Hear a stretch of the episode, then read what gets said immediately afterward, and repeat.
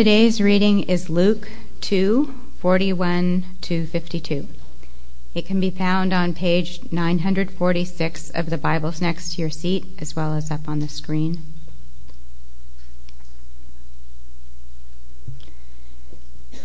Every year, oh, this is God's Word. Every year, Jesus' parents went to Jerusalem for the festival of the Passover. When he was twelve years old, they went up to the festival according to the custom. After the festival was over, while his parents were returning home, the boy Jesus stayed behind in Jerusalem, but they were unaware of it.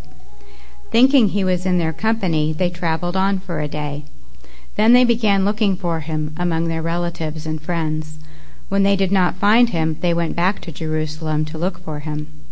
After three days, they found him in the temple courts, sitting among the teachers, listening to them and asking them questions. Everyone who heard him was amazed at his understanding and his answers. When his parents saw him, they were astonished. His mother said to him, Son, why have you treated us like this? Your father and I have been anxiously searching for you. Why were you searching for me? he asked. Didn't you know I had to be in my father's house? But they did not understand what he was saying to them. Then he went down to Nazareth with them and was obedient to them. But his mother treasured all these things in her heart. And as Jesus grew up, he increased in wisdom and in favor with God and people. The word of the Lord.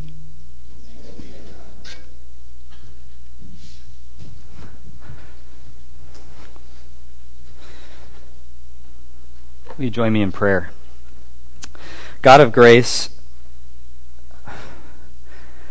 some of us look, uh, look at these words and we have the opportunity to view them as unchanging words amidst uh, an un- a changing world as we transition between 2011 and 2012. We look forward often to changes, or sometimes we fear them, but this now is a time, it's an opportunity to look to something unchanging your words, and they point us to you. And your grace is unchanging. And whether or not we are eager to know about that and to grab hold of that, or we are questioning all of this for the first time, or whether we feel like we're on the way out unless you prove yourself to us, wherever we are today, I pray that you will speak through these words and speak to us with your grace and show us that even though, when it all comes down to it, we're all the same, we're more of a mess than we care to admit to anyone, that the truth is you, these words keep telling us over and over the same thing that you move towards us in grace. You move towards broken people with fragmented lives who year after year just can't seem to get it together on areas of our lives that we wish we could. And you move towards us with grace, relentlessly. Do that now as we listen to your word. In Jesus' name, amen. So, we start a new series here with the new year, and it has to do with meeting Jesus. It's a chance to think about actual stories from Scripture that tell us about Jesus, and then uh, picture, almost picturing ourselves learning right along these characters in these biblical stories who meet Jesus. These are encounters with Jesus, and they're all from the Gospel of Luke for this whole month. Um, one of the first questions that maybe comes up is why did we pick this story today? Why this story of Jesus um, in between? He's not the baby anymore. Um, he's not an adult. He's kind of in between. He's 12 years old. Um, it's it's an interesting story. Luke is the only one who gives us this story, and Luke is known as being, in terms of the way he writes the gospel, he's known as being a sort of relentless uh, fact checking researcher. And so he's gone and gathered his stories and made sure they're accurate. And so he ends up having all this extra material about the birth narrative. So it's the preacher's favorite book to go to around Christmas time. And all these stories about Jesus coming into the world and predicting it and it happening. Um, most, a lot of that, most of that that you hear around this season is from Luke. And then there's this passage that you can almost just skip right over.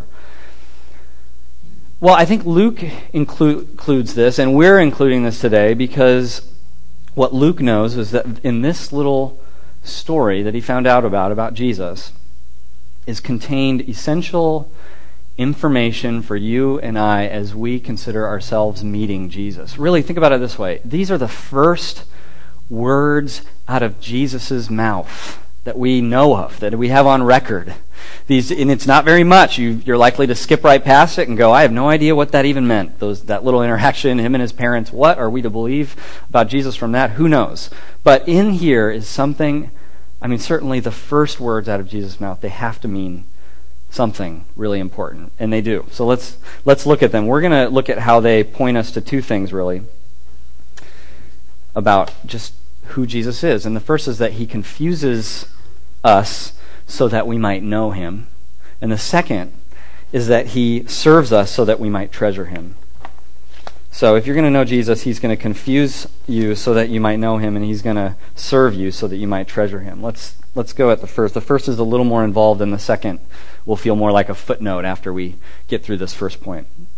So whether or not you're someone who who is professing faith in Jesus, viewing him as God's son, or, or whether you're not. You're likely to be confused by Jesus if you really give him a look, if you really pay attention.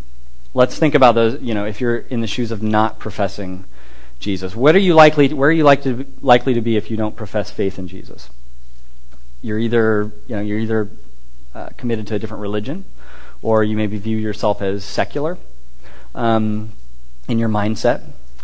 So, where you're going to land is you're probably going to say what so many people I hear say is that Jesus is a good teacher, and, he, and, and you're, you're likely to put him right there along a lot of other good figures throughout the history of mankind who have had some kind of uh, deeper spiritual or moral impulse and say, you know, I'm going to put him side by side with all. He was a great person. I give you that but nothing more. So that's, that's the likely place that people land today, that you might even be landing as you sit here today.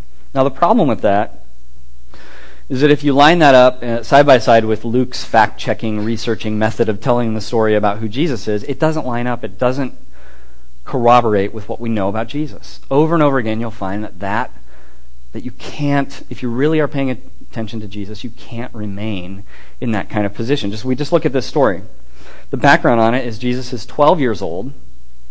And so this is a very important year for Jesus in his culture and in his time and in, in, in his family. This is the year where he's approaching the big year of 13, where he, he moves into manhood. And so it's a year of intense mentoring and teaching and side by side instruction by his father. So as they are uh, coming into Jerusalem, for this once a year festival, and they're traveling in a caravan and they get there. Joseph is mentoring Jesus, not just you know on the family business, the carpentry, the building, whatever, but he's also now, especially now in this trip to Jerusalem for the Passover, he's mentoring him in faith and in the important events of faith, especially the Passover. So they so he's explaining the unleavened bread and how it, it, it points back to, to God saving the people of Israel, our people, and freeing them by you know the blood on the doorposts of a of a killed animal saved atoned for somehow covered over the people and, and they were freed from egypt. So joseph is going into this kind of stuff. He's walking by the temple and saying there's where sacrifices are given every day by priests you know and explaining all of the history and theology of things. So that's sort of what's going on uh, when Jesus all of a sudden he gets lost and they can't find him, which isn't necessarily that um, strange of a concept in their culture and in that time. And so it takes them about three days, we're told, to get back and find him. And then this is the interaction where Mary says, and it makes complete sense in verse 48 When his parents saw him, they were astonished. His mother said to him, Son, why have you treated us like this? Your father and I have been anxiously searching for you. That makes that those statements make all the sense in the world. You notice how she leads in with your father, your father and I. Uh, this uh, this year of all years to dishonor your father who's mentoring you and you're making your way into adulthood. How could you of all times of all years? And Jesus basically says in reply, this is where it gets confusing. This is where he confuses us so that we might know him, where he says, I was honoring my father. I was at my father's house. And and there's layers to this, to Jesus' response. It's so, so brief, but there's so much here in, in his rhetorical questions that he asks them. There's the fact that he talks a brand new way about Father. And then the second thing is that he answers their rebuke with a rebuke. Let's just look at the Father thing, just real briefly. Is that when, Jesus said um, in verse uh, 49, when he talks about my father's house, this is this is basically Mary and Joseph witnessing their 12 year old son reinvent a whole new way of talking about God. I mean, talk about maybe rolling their eyes or whatever you can imagine parents doing to a preteen who's who's kind of riffing on the Jewish theology. But basically, there's nowhere in the Old Testament where people talk this personally about God. Sometimes the Father is used in the Old Testament um, but it says as the source of a nation. It's not my father. Nobody was grabbing hold of that kind of personal connection to God as my father. So that's the first confusing and astonishing thing. And the second is that he basically rebukes his parents in return. He answers the, uh, Mary's rebuke with his, a rebuke of his own. In verse 49, he says, Why were you searching for me? And then he says, Didn't you know I had to be in my father's house? it's a double rebuke. It's what, why were you searching for me? You know, it's a rebuke for searching, and it's a rebuke for not knowing. What, didn't you know?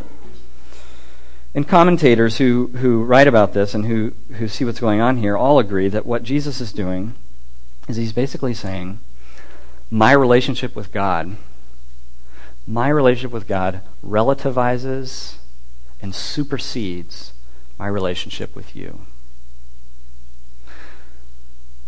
Now that's confusing and confounding.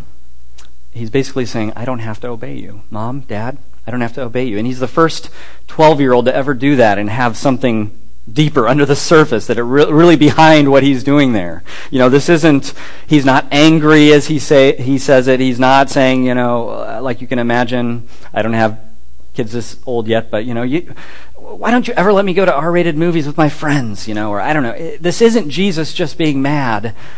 This isn't, you know, he comes off precocious, but he's not precocious because he's trying to define himself against his, over against his parents. He's not trying. He's not precocious because he doesn't know who he is. He comes off precocious because he knows who he is. He really does. And in our culture, in a lot of ways, we're not comfortable um, with this sort of um, unrestricted, just grabbed hold of nobility that Jesus shows here as a 12 year old. In a lot of ways, we believe that noble figures must struggle with great self doubt and self actualization before they grab hold and arrive at their nobility. And so you have, you know, if you're a Lord of the Rings fan and you watch the movie, you'll know, you know, you read the book, and Aragorn seems seems pretty confident, calmly confident the whole time that he is the king and he's going to be the king. You see the movie, he's a little more, he's waffling, he's unsure, he's wrestling with the issue of his nobility. We're not quite comfortable with that confidence. Even G- representations artistically of Jesus in The Last Temptation of Christ or Jesus Christ Superstar, you have this adult Jesus who's questioning his identity. He doesn't know who he is. Jesus is 12 years old here and he says, I know who I am. it's, it's shocking, it's confusing, it's surprising.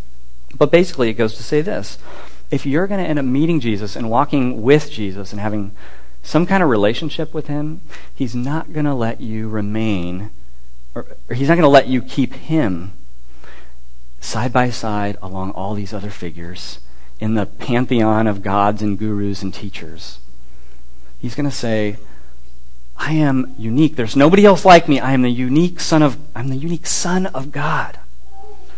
And you can either you got to either accept me or reject me on the basis of that confusing identity, but please don't just put me all alongside all the good teachers and gurus of the world.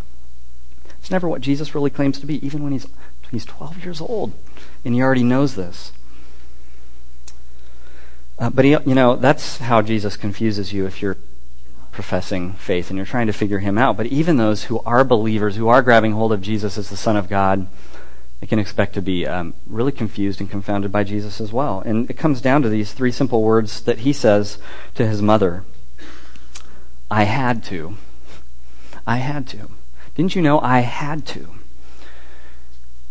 if, if you become baptized and walk this journey of the Christian faith, and maybe you begin, you know, devoting parts of your life uh, to God and prayer and your finances. You start tithing. You start coming to church. You start praying. You start meeting in a small group. You start all these things, and you imagine this is pretty pretty normal to imagine that now God will bless me and answer my prayers, and um, life for the most part will have more of a clarity to it now than what it did before. Things will go well for me in a sort of pleasant way in 2012 if I'm faithful and devote you know, many of you are sitting here and you did all that in 2011, and you know, you know that there are things that you look back at this year go, you had things in your life that you threw it back at God like some of the Psalms, the prayers in this book allow you to do. Throw it back at God and say, Why is this happening? Why is this happening in the health of a loved one that I know? Why did this happen with respect to my job? Why did this happen with respect to my finances? Why did this happen um, with res- respect to just an identity confusion I had this year? Why did this and that happen? And you throw it back to God, and you've had, you could be as devout as you want, and you'll have times where you look at it and you say, It seems like the only thing God is saying in response to my questions for clarity is, It had to. or I had to. It just had to go that way. It's what Jesus says. He says in other places in. Um, uh, in the Gospels where the, his answer is basically this is just how it has to go for my plan of salvation. Uh, are you ready, in a sense, to know that being in a relationship with Jesus, knowing Jesus, is going to put you into places where you're going to end up just getting those words, and that's, that's the clearest it's going to get, at least in the short term. This is just how it has to go. Elisabeth Elliot was um, um, she's still alive, I think, but she's she's getting up there in years, and she's been a lecturer and a teacher, and she was originally a missionary, and she wrote this book, her no, her only novel called No Graven Image. And she got a lot of flack and letters from the Christian community in the United States for how she presented um, life for this main character in the book, who's a Christian missionary and who goes out on this, this noble venture to bring God and the Word of God to people who knew nothing about Him. And, she, and this, this missionary goes to this tribe. It's fiction. She goes to this tribe, and everything falls apart, and then the book ends. You know, the, she gets there and she's making good connections, and the one person who can help her really translate the Bible into the native language and is helping her and is actually starting to believe all this stuff himself, she accidentally kills him, and the tribe expels her, and the book's over. Now, she got all kinds of flack for this, and in fact, um, people, notable, uh, uh, one notable person, she says, that kept the book off Christian bestseller lists, you know, the year, just so that more Christians wouldn't read it. And the idea was, that's not, God wouldn't do that to faithful Christians. And she basically said, you know what, that's, that's, it's fiction, but it's, it mirrors exactly what happened in my own life. not only for herself, but she's also the missionary who she was married to, um, um, Jim Elliot, I think was her husband, who was who, who got together with these missionaries to reach this tribe in South America, and they got together the night before they were going to go meet this tribe, and they sang this song of God be our shield and protector. And the next day, when they went out to meet all the tribe, they were, they were all speared to, to death. And they left behind children and wives, and that's, that was her husband. Basically, the, the idea is are, are you prepared for this kind of God? This God that, as she puts it, this is how she explains it. She says, God is God. This is Elisabeth Elliot. God is God, and I dethrone him in my heart if I demand that he act in ways that satisfy my ideas of justice. God is God. Are you prepared to have that kind of encounter with Jesus where the best answer you get is, I had to? So he confuses us so that we actually might know him for who he is. But he also serves us so that we might treasure him. And if you're if you're getting confused by Jesus ever in life, and, and he should confuse you as you try to get to know him, then you also need to know this. You need to know that Jesus is bent. He's geared, he's totally driven towards serving you in the ways that you need to be served most. And if you begin to know that, if that the penny begins to drop a little bit, that that is true in a real way for you right now, then you will begin, like Mary does as this story comes to a close, you'll begin to treasure him as well. Um, and basically, this is this point is the great reversal. It's essential. It's the essential great reversal of the gospel of the central message of the Christian faith that this Jesus, the one who could ask you to give him everything up front, the one who could come to you and say, Give me everything up front, approach me, come towards me, move. Here are the things you need to do. The God who could approach you that way decides instead that the way to reach your heart, the way to get you to treasure him, is to give all of himself to you first before you've done anything to deserve it. And that's the gospel. That's the explosive power of knowing Jesus. Not that you become baptized, you go through this baptism, you join a church, whatever it is, and you then are handed this, this list of the strict, new, unique Christian teachings, the things to do. Now, that's not where the explosive power is found in the Christian uh, message or in the Christian faith. The explosive power is in knowing deeply for yourself that God has served you. God has served you. Um, and so if you think about the story that way, look at what Jesus does. In verse 51, it says, now this is after he this is after he's already shown us that he's very confident in his nobility, in his connection to God. He's basically given himself permission to be out on his own now. And what does it say he does? Then he went down to Nazareth with them and was obedient to them. He served them. But his mother treasured all these things in her heart. This is the pattern. And I want you to consider as we close fitting yourself into this pattern where Jesus confuses you, and then he serves you, and then you treasure him. That the one who confuses you uh, comes through to serve you in the end, and then in the end, you end up treasuring him. This is what Jesus does with Mary.